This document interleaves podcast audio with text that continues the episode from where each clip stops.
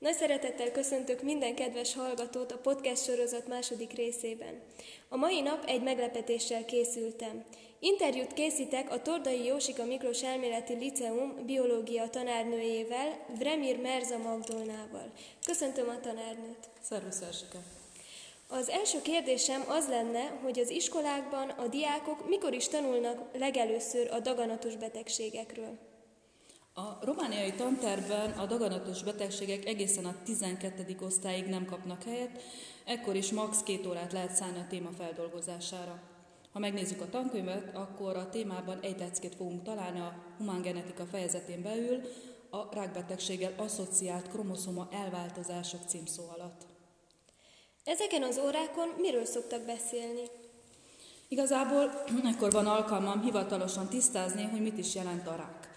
Igyekszek elmagyarázni, hogy olyan betegség, hogy rák nem létezik. Létezik egy rakás típusa a daganatos betegségeknek, ezen belül pedig vannak rosszindulatú daganatok, és ezeknek egy részét valóban ráknak hívják. De ez a megjelölés nem egyféle betegséget jelent, hanem sokfélét. Beszélek a daganatos sejtek kialakulásáról, azokról a bajkeverő sejtekről, akik révén a rosszindulatú daganat alakul ki a testben. És mi érdekli a diákokat? Nagy érdeklődésnek örvendenek azok a témák, amikor a mutatigén tényezőkről, illetve a különböző diagnosztikai és terápiás eljárásokról beszélünk.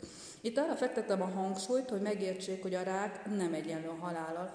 A szintén folyamatosan javuló műtéti technikáknak és a gyógyszeripar fejlődésének köszönhetően ma már az időben felismert rák krónikus betegségnek számít, amiből igenis meg lehet gyógyulni.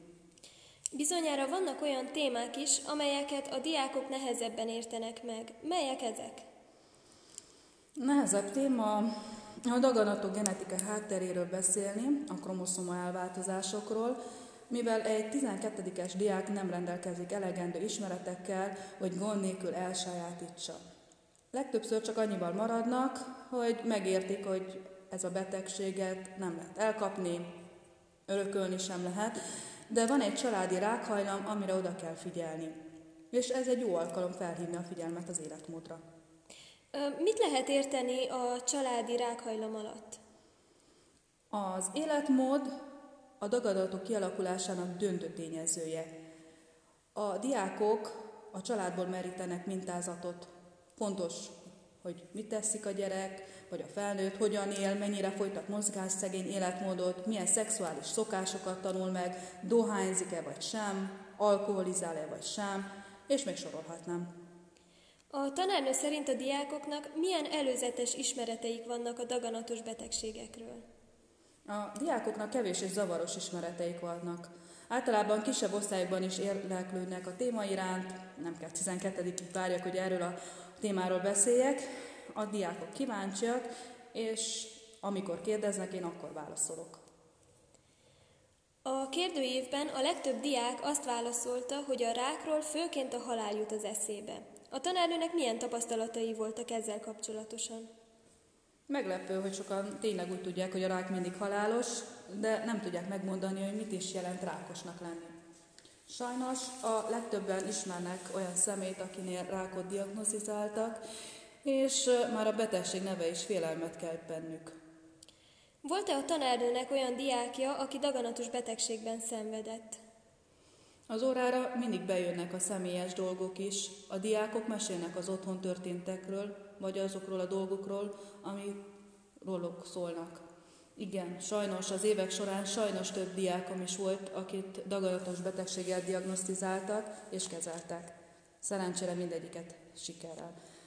Ezekben az esetekben megfigyelhettem, hogy az osztálytársak összefogtak, maximális empátiával kezelték a helyzetet. Ugyanakkor a tanári kar is jelesen viselkedett, kiálltak a beteg és a családja mellett.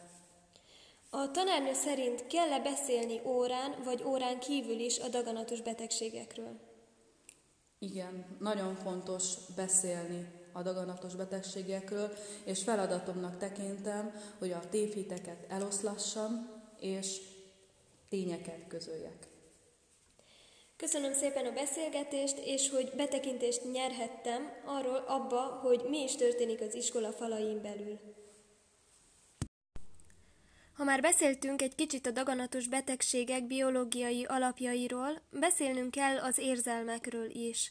Ezért a következő részben hát az érzelmekről, a félelemről, a megküzdési stratégiákról fogunk beszélgetni.